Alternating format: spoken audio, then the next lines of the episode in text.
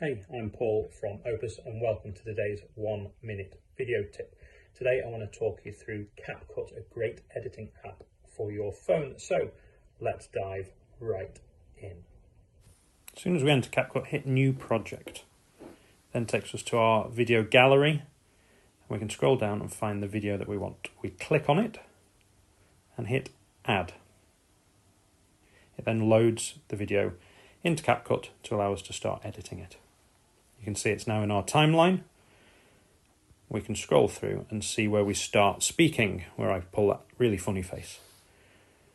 We can then click on it and hit edit the bottom and then split, and it splits it.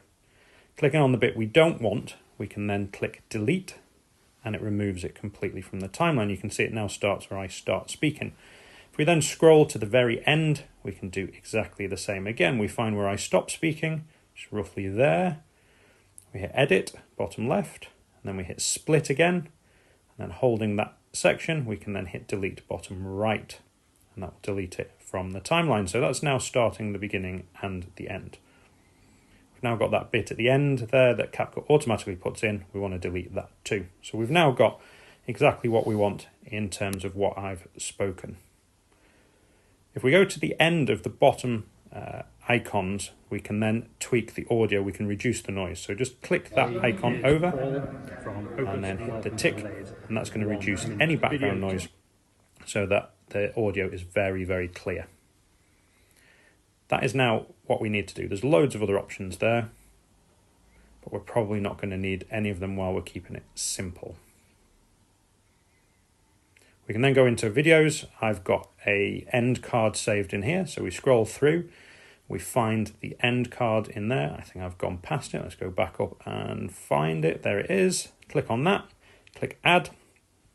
That will put the end card at the end. We've got a transition that automatically puts in, which works perfectly for what I'm aiming for here. And there is our video without doing any of the extra additional things. Now you can click on adding effects, you can change the transitions, you can add music, you can adjust the audio in any other way. Now, the way that I've filmed it, this works perfectly well for what I'm after.